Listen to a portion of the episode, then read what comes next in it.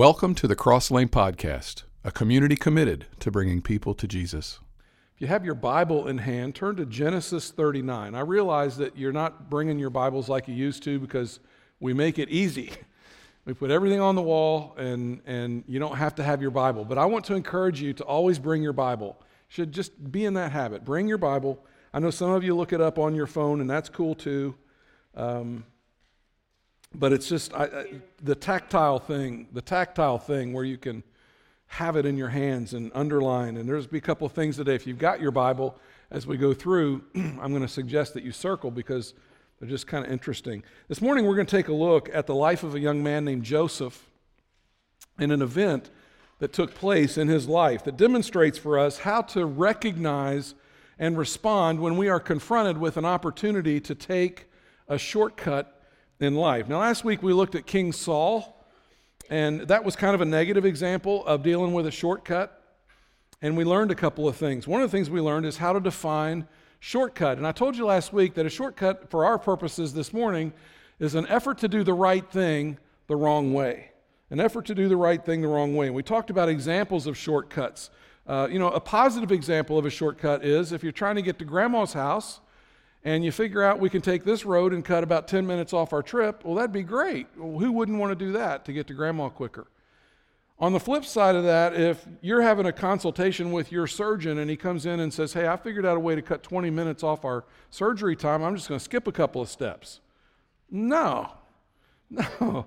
Are you crazy? Nobody wants to do that. That's not a good shortcut. Short shortcuts sometimes can be great things, and sometimes they can short circuit your life and your faith. What we saw last week in Saul was a king who had been instructed to wait on God and to wait on God's man. Samuel was the prophet of God, and, and Saul's getting ready to go into battle. And he said, Saul, I know you're going to want to go into battle, but you wait until I get there.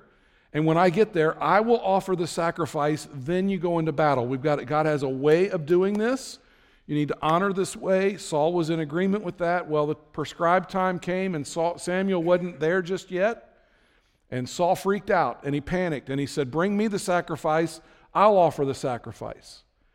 And then Samuel showed up and he realized he'd made a big mistake. Samuel gets all over him, and basically, God says through Samuel, I'm going to take your kingdom away from you. Now, here's the interesting thing Saul goes into battle, he wins the battle.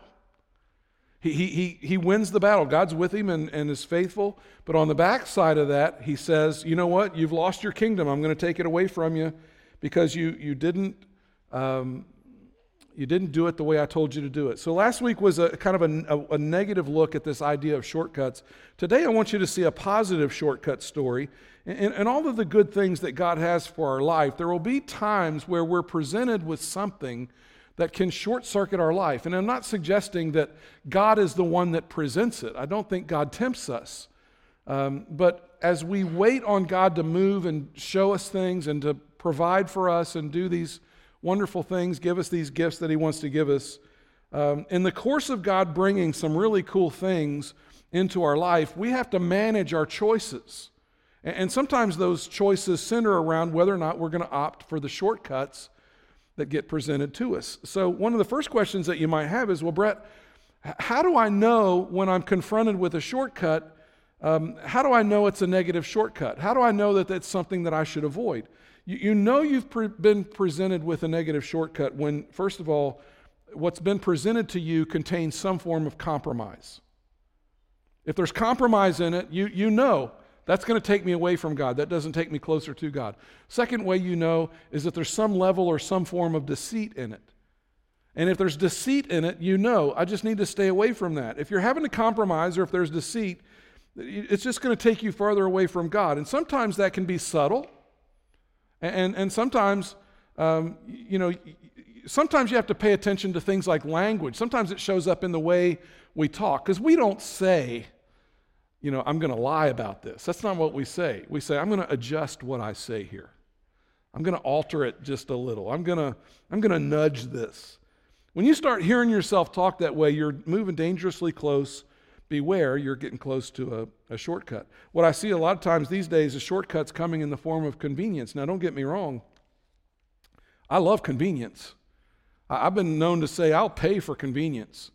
Uh, convenience in and of itself is not necessarily a bad thing, but uh, when that convenience takes you in direct opposition to the Word of God, that's when the lights and bells and whistles should start going off. When you see that it's going to take you further away, when you see that it's detrimental, a negative shortcut is dangerous, you're more likely to, to end up with real regret in your life because it isn't something that God can bless.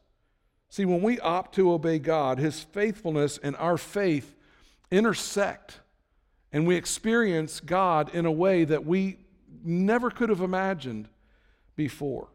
Um, you know, sometimes people come up to me and say, I just, you know, I feel far from God.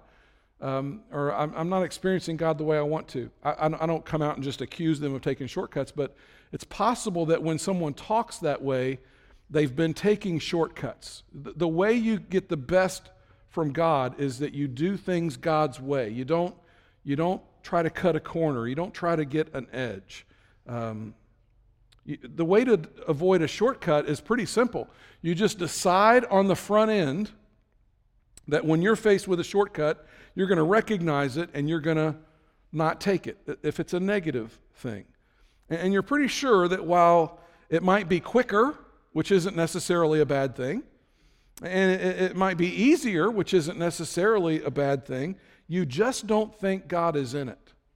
That's when you just start backing away. That's when you say, No, I'm not going to do that. But when you come up on something that looks like a shortcut, but you don't think God's in it, the decision for you has already been made. I will not do that, regardless of what it costs me personally, regardless of what it costs me financially, or in terms of some pleasure that, that may be associated with it. The decision has already been made. I will not choose that shortcut. What you're basically saying is, I'm committed to doing the right thing, and I'm going to trust God to work things out on my behalf. He's going to work things out for me. But we often want to reverse that. And sometimes when we talk to God, what we say is, Now, God, here's what I want you to do. Here's how this needs to go. Or we say, God, I'm going to I'm going to do this. I'm going to be responsible for this outcome. I'm just telling you that there are times when God will look at you when you talk like that and he will say, Well, then go right ahead. Go right ahead. Because he knows he's going to hear from us eventually, right? And when we do that, it's just a matter of time before we step in it. It's just a matter of time before it goes south. The only way you can live your life free of shortcuts is to make a commitment on the front side of all of it. That when you're faced with the shortcut, I know what my decision is going to be. Genesis 39 tells us the story of the life of Joseph, and, and this from a man's point of view. Um, this is a very relevant story for us men. I think all the men in the room are going to hear this story and say, yep, that's about as tough as it gets. Um, let's get some background on Joseph. He's, he's born to a family that has some means. He's his father's favorite son. He, he grows up kind of cushy. Everything's great for him. He has the favor of his father. He isn't necessarily all that popular with his brothers, though, because he has this bad habit of having dreams, and he interprets these dreams and in these dreams, he sees his brothers bowing down to him. Now, just we're a full service church at Cross Lane, and I'm, tr- I'm, my name's Brett. I'm your friend. I'm trying to help you. If you're having dreams about your siblings bowing down to you, that's you may want to see a counselor about that, but definitely do not tell them that you're having dreams, right? Don't tell them. I mean, I have a little brother. Had he come to me and said, Brett, I'm having dreams where you bow down to me, no, no, no, no, no. So finally, they get so fed up with their brother, they've just had it. They're exasperated. They finally say, listen, um, let's throw him into a cistern. And then they have a debate should we sell him or should we kill him? Should we sell him or should we kill This is brothers. And you could, you know, I'm sure if you had been there for that debate, you would have heard from the cistern over in the distance, sell him, right? Said, don't kill him, sell him. Now, being a 15, 16, 17 year old kid, not very old, Imagine being that age. You've been ripped away from your family, sold to this caravan that's traveling by, and now this caravan is taking you to a place where they're going to put you on an auction block and sell you. Days earlier, you have been with your father in the comfort of your home, all the conveniences that came with that, and now you're on an auction, auction block, captive to the highest bidder. I don't know, I wasn't there, I'm just guessing.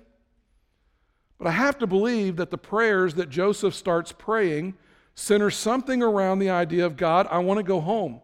Please let me go home. Please let me be free. I don't want to be here. We know from this story that Joseph is extremely devoted and faithful to God, and yet it would have been very easy for Joseph to take one look at his circumstances at this point and conclude that God had forsaken him. It wouldn't have been much of a stretch for, for Joseph to arrive at a conclusion that said, you know what, I think God's checked out on me. I think God's abandoned me. It feels like my prayers are hitting the ceiling and coming right back down. I don't know if God loves me. Eventually, Joseph will find favor with a man named Potiphar, this man that buys him. And, and, and he, he finds such favor with Potiphar that Potiphar allows him to rise to second in command in his household and basically puts two things off limits. He says, I don't want you telling me what to eat and leave my wife alone. Those are the only two things. Everything else, Joseph, you make all the other decisions in the house. So things are finally starting to look up for Joseph. It's going well for him. He, he, you know, he, he, he basically doesn't tell Potiphar what to eat and stay away from the missus. And Joseph wants his freedom. And I think in his mind, he's probably thinking, I'm so close. At any, any day now, they're going to come in and say, Joseph, you've become so close to us. You're not really like a slave. You're like a, a family member, and we're setting you free. And, and, you know, if you want to go home, you can. Scripture doesn't tell us what Joseph's prayers were, but I'm assuming that they, they centered around going home. I want to see my dad again. And then Joseph gets offered a shortcut. And it's in verse 6 of chapter 39 of Genesis where we pick this up. So Potiphar, the man who bought him, Potiphar left everything he had in Joseph's care. With Joseph in charge, he did not concern himself with anything except the food he ate. Now, Joseph was well built and handsome. And that's how we want to be described, right, guys? Well built and handsome. Yeah, we all see that in the mirror somewhere. Verse 7 After a while, his master's wife took notice of Joseph and said, Come to bed with me. So you have this very attractive, very well built, industrious, virile young man. And you have this bored, possibly spoiled, possibly neglected, and dissatisfied wife of this very powerful, probably pretty wealthy Egyptian man. And I think Joseph was unique. Joseph had a lot of things that probably set him apart. I, don't, I wasn't there, don't know. She may have been hitting on all the, the guys, but I think, she, I think Joseph was unique. And I think she took one look at Joseph and said, I want him. I don't think she was going around propositioning all the guys. I think Joseph was the one that she'd set her sights on. Now, you're 22, 23, 24 at this point. You're far from home far as you know, you've been rejected by your family. They don't care anything about you. It would be easy to think, uh, at least I'll just speak for me. It would be easy for me to think, you know what? God has abandoned me. Nobody else seems to care what's happened to me. I've got needs and urges just like any other uh, young virile male. I think I'll take her up on her offer. This was Joseph's dilemma. He had made some strides and he had achieved a level of authority and success. He had some achievements in his pocket. You know, he'd, he'd done some things. And here's the wife of one of the most influential men in Egypt. And, and it would be easy for Joseph to have thought, man, if I could just gain her favor, if I could get her on my side, if I could impress her in some way, who knows what I might be able to accomplish? Who knows what she, they might let me do if I had her arguing on my behalf? I, you know, but on the other hand, I could lose everything. I could get in really big trouble. And as much as Joseph loved his father, and as much as he might have wanted to go home, he had made a decision a long, long time ago on the front end of any shortcuts that presented themselves to him I will not compromise. Verse 8, but he refused. Joseph made a decision. That's what that is. That's a choice. He refused. See, we want to look at our circumstances and we want to say things like, well, based on my circumstances, I don't really have a choice. It's not really my fault. I mean, look at what I've got to deal with. Not Joseph. Verse 8, he refused. With me in charge, he told her, my master does not concern himself with anything in the house. Everything he owns, he has entrusted to my care. No one is greater in this house than I am. My master has withheld nothing from me, except you. and now he's going to remind her of something that she seems to have forgotten because you are his wife. How then could I do such a wicked thing and sin against God? See, Joseph knows this is a compromise. This is, I've already, you know, by the way, how could I do this thing against God who, who hasn't seemed to answer my prayers, doesn't seem to be all that interested in what's going on with me. He's got me removed from my family. Here I am a slave, hasn't allowed me to have my freedom and go home. How could I do this thing and sin against God? In Joseph's eyes, what he sees is black and white. It's black and white. And we live in a culture that it's sometimes it is, sometimes it's black and white. It's the, the, the choice is are you going to do this or not do it? You going to fall or are you going to stand? Sometimes it gets a little muddied. Sometimes it's a little fuzzy. Sometimes it takes a little more discernment, a little more prayer, a little more, you know, you got to work through some things. Sometimes you're not really sure. Sometimes it's really hard to tell what's the right thing to do. But there are tons of times when we make decisions, and they're poor decisions, where if we had just done what Joseph did, in, in terms of this is a black and white thing, on the front end, I'm going to decide if I'm ever faced with that compromise, the answer is no. I'm not going to do that. The answer is no. It's, it's kind of like dieting. A, a good diet, a successful diet happens when the person on the diet basically says, These foods are off limits to me, and when they're presented to me, I will not eat them. I have a great illustration for you. Miss Connie Mason goes to this church, and I, I love, I've known Connie for a long time. She's a dear friend of mine. I just love her to pieces. And she is a great baker. She's a good cook of anything, but she makes. I, I went to Cheesecake Factory one time, and Cheesecake Factory doesn't carry this cheesecake anymore, but they made a Godiva white chocolate macadamia nut cheesecake. It's every bit as good as I just described right there, okay? Well, Connie heard me going on and on about this cheesecake. She said, I think I can make that. And she makes it identical. I mean, it's the same thing. She got the, somewhere she found the recipe. It's labor intensive. She works really hard. I re- greatly appreciate that she makes the, so she makes them for me for my birthday and different times. Then she figured out, I said something about dad liking them while dad was still alive. Uh, you know, when I would I would take some home to him, and she figured, she said, When you're going home, let me know, and sometimes I'll try to make you a cake and take it home to him. His eyes would light up. You know, it was just awesome. He'd see me come in with that cheesecake. Well, she came in, Cheryl buzzed me in my office the other day, and she said, Hey, can you come up front? Well, that's usually not how Cheryl calls me up front. Usually she, she, she'll say, Hey, are you in your office? Which is my chance to say, I'm busy or whatever. She said, Would you come up front? I said, Okay. So I know it's something good. I around the corner and I see Connie. It's always good when Connie's showing up at church. And then I see the cake thing. I'm like, oh, she's made a cheesecake for me. And then she said, now you need to share this with the staff. And I'm like, what? Share it with the staff.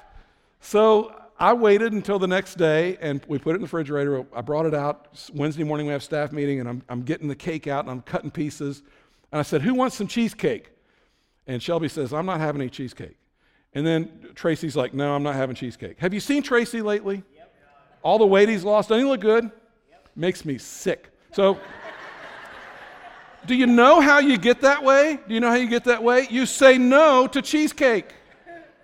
You say on the front end when they when they start cutting the cheesecake, I, I don't have that. That's how you get that way, right?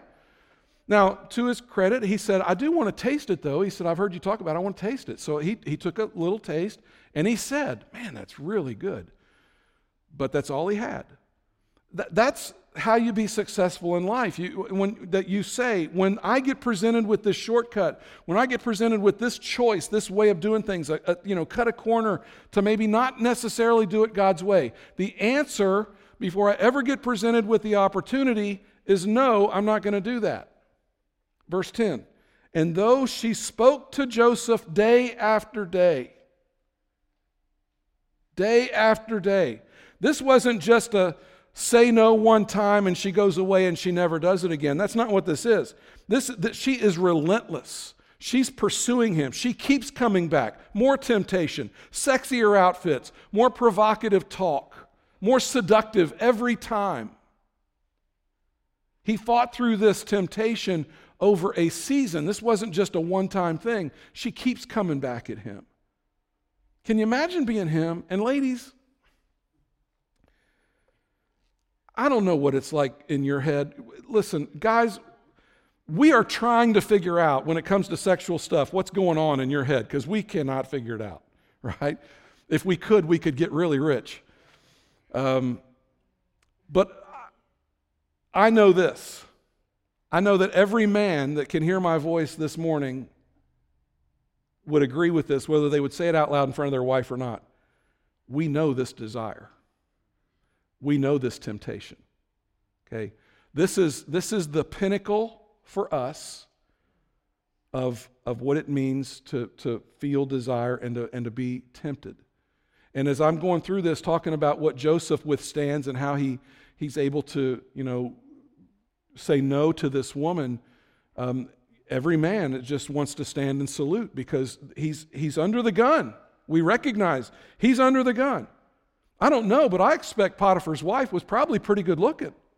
I mean, she's a person of means. In, in Egypt, she probably had opportunities at, at wealth and beauty and, and things like that that the average person did not have. So she's probably what we would call a looker.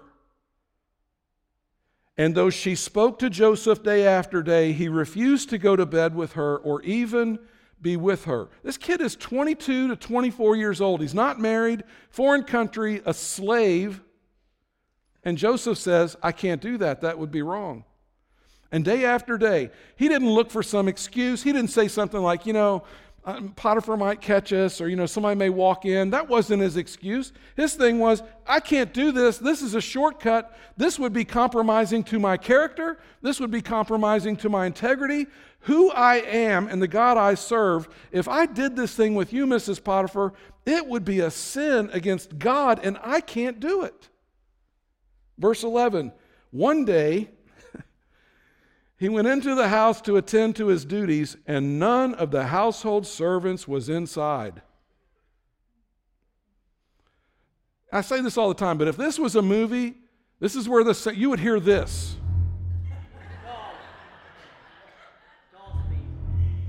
Yeah.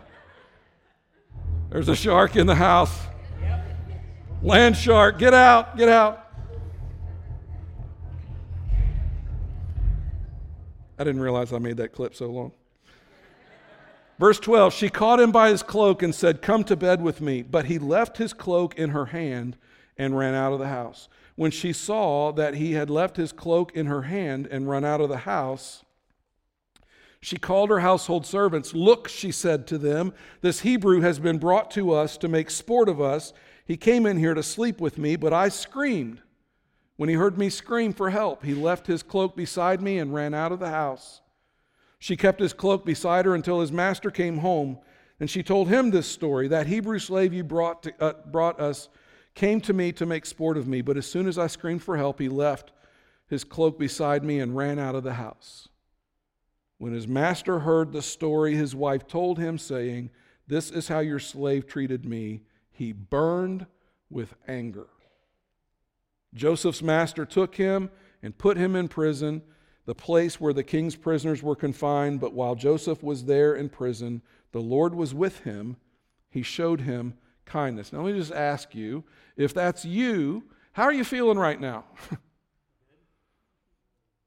you just withstood the temptation, said no to a, what could, I don't know, Miss Potiphar may not have been much to look at. Who knows? It might have been easy but it might not have been.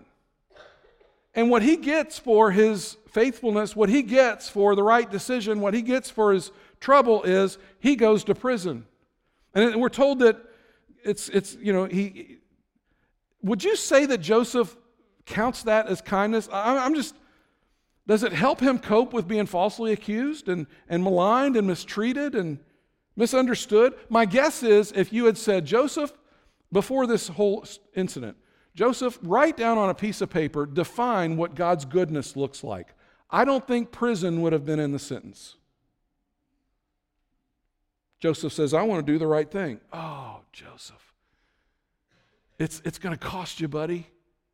I don't care. I, you know, I'm not doing shortcuts. I'm not going to compromise. I'm not going to participate in deceit, no shortcuts. But Joseph, this could really work out for you. Can you imagine what leverage you would have if you could get Miss Potiphar on your side? Not interested. I don't do shortcuts. But Joseph, you have worked for years and nothing to show for it. She could get, get you as close as you've ever been. She could be the difference maker. Do you know what having the favor of Potiphar's wife could do for you? No shortcuts. Not this way. God has something better for me. That's what Joseph would have said. You know what Joseph did by saying no to Mrs. Potiphar? He postured himself to be used in some way on a grander scale for God. That's what he did. God was preparing something for Joseph that he didn't even know was going on. Joseph has no idea what God is up to. The happy ending of this story is not that Joseph gets out of prison and goes back to Potiphar's house and dies a happy slave. That's not the story. The story this story ends, it goes on. Joseph goes to prison for his stand. He will be there for a considerable amount of time. Eventually, he is restored to the extent that Joseph becomes second in command in all of Egypt, the number two guy. Beyond that, God will use Joseph's family and Joseph's line to grow the nation of Israel. As the nation matures and becomes, uh, eventually becomes captive in Egypt, and, and it's there that God leads them out of Egypt, and He shows by His mighty power. They see signs and wonders. Then you come to the New Testament, you come to Jesus, and you realize that Jesus comes through the line of Joseph. And here's why I tell you all of that. All of that hung in the balance of Joseph's decision with Potiphar's wife. Joseph didn't see it. Joseph had no way of knowing all the things that were going to come after this decision, all the things that God would want to do to position him as a hero to the Israelite people and to you and me. You see, if Joseph fails here, if he gives in, if he takes the shortcut, he forfeits his opportunity to participate in what God would do to use him throughout history for all of mankind to the point that you and I feel it. Joseph made up his mind on the front end not to take shortcuts, and in so doing, postured himself and set himself up to be used in a magnificent way for God. So let's talk a minute about our personal life and about our personal visions for life. I told you last week that my dad was a truck driver. Um, and he took great pride in being a professional. He, he, he was serious about it. He, he, he wanted to be good at it. And to be totally honest, he had to be good at it. Um, you know, as I got older and could understand what he was doing, he kept meticulous logbooks. Truck drivers have to do that. And he would come in off the road, and I would say, Dad, how, you know, what did you carry this trip? And it could be anything from tires to toys to um, soap. I mean, it could be anything. It was different every time. And I would say, How many, how many pounds did you carry? And he would say, Oh, we had, it was heavy. We had, you know, close to 50,000 pounds. When you've got 50,000 pounds spread over a, a tractor trailer, You've got to be dialed in. You can't, you can't be lazy. You, you can't, you've got to drive defensively. You have to be good at what you do. And so when he taught us how to drive, it was like, I mean, he barked at us a little bit. He was kind of gruff and intimidating, but it really was a master class in how to drive. We, we were very fortunate to have him teach us how to drive, to be in the car with him. He'd be driving along and he'd, he'd, he'd point up on a ridge and he'd say, Look at that deer up there. Like, how in the world did you see that? He just saw, when he was driving, he just saw everything. Um, one, one time I was driving with dad and we were on the interstate and we're going along and we're having a conversation and out of the blue he says, Brett, you need the left lane. Well, I'm probably like most of us. I, you know, I grew up just kind of driving at the end of the hood of the car, right? We don't, we, we sometimes we don't look real far in advance. And I had that problem. I think most young drivers do. And and my dad had to be able to anticipate. When you've got all that weight behind you, you've got to know what's happening in front of you. So he had trained himself to look, he would look, you know, the hills on an interstate, you can see them up ahead. he was always looking ahead at the traffic to see what was going on. And he'd already looked up uh, ahead and seen that the traffic, there was one lane that was going to close and that everybody was in the other lane. He said, Brett, you need the other lane. I'm like, how did you? He said, Brett, just look up there. Just look, look ahead. Stop, stop driving at the end of the hood.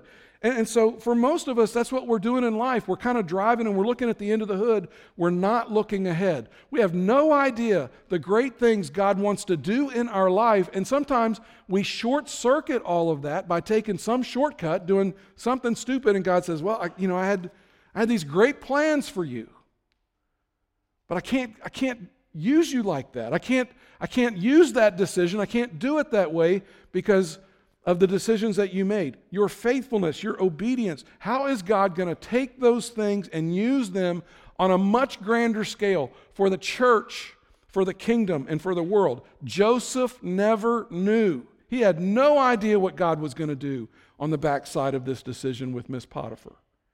But aren't you glad Joseph said no? Aren't you glad? Because it changed everything. It changed the course of human history. Because all the stuff that followed happened because he was faithful and he made good decisions. And he said, I will not compromise. You see, we short circuit what God wants to do in us and through us and for us when we take shortcuts. Avoiding shortcuts really boils down to obeying God no matter what. Doesn't matter what it costs me. This is what I'm willing to do, whatever the cost is. Our attitude is often, I'll do that, but not if it's going to cost me too much. I'll do it as long as I'm comfortable. I'll do it as long as I'm in control. Joseph said, No, it doesn't matter. And none of that matters. I'm going to do what God wants me to do. Proverbs 11 says this The integrity of the upright guides them. In other words, how are the upright led? He guides us by our integrity. You see, our responsibility is not to get everything figured out on the front end. It's not like, you know, life is some j- jigsaw puzzle and we got to get all the pieces in place and it all has to fit perfectly. And we say, you know, that's exactly how I want it. Our responsibility is to do the right thing, to be guided by our integrity.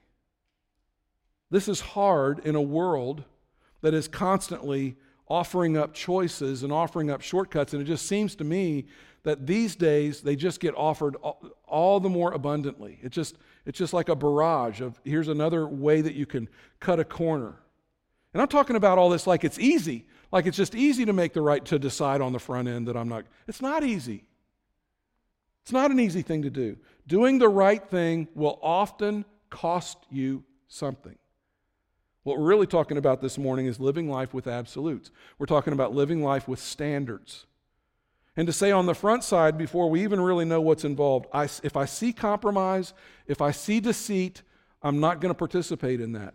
Here's the second part of that verse that we just read a minute ago. But the, the unfaithful, or we could say the unrighteous, are destroyed. How are they destroyed? By their duplicity. And what's duplicity? We don't talk much about that. Duplicity is I say one thing here and I say something else over here. I'm like this with this group, I'm like this over here with this group. And, and when you involve yourself in duplicity, you're probably shortcutting yourself, you're short circuiting your life, it's, you're, you're, you're moving away from God. Duplicitous people are not interested in what God has to say. Duplicitous people say things like, well, doesn't, the means doesn't matter. Joseph would have said, no, the means, how I get there, matters. When you're planning your vacation, to figure out a way to cut some time off the trip to, so that you can get to the mountains quicker, or to get to the beach quicker, or to get to the grandkids quicker. There's nothing wrong with that. You want to get there as fast as you can. Everybody understands that. And there's no problem with you trying to figure out a way to do that quicker. But when it comes to living your life for God, taking shortcuts can be devastating. Scripture tells us that it can short circuit our life and it can short circuit our faith It ultimately destroys the person. I talked a minute ago about taking a vacation and taking the shortcut, but what if we flipped that? You're like, Brett, what are you, what are you talking about? What if not only you didn't take the shortcut, but you, you went out of your way? Um, John Redinger, are you in the house? Where are you? Raise your hand. Is he in here? He must have been here in first service. John is here this weekend. He's li- he lives in Arizona now. They used to he used to go to church here. I played a lot of ball with John, and he's back with his dad, and uh, um, he lives in, in Phoenix. I've been to Phoenix several times, and here's what I know: in three and a half hours, you can get to the Grand Canyon.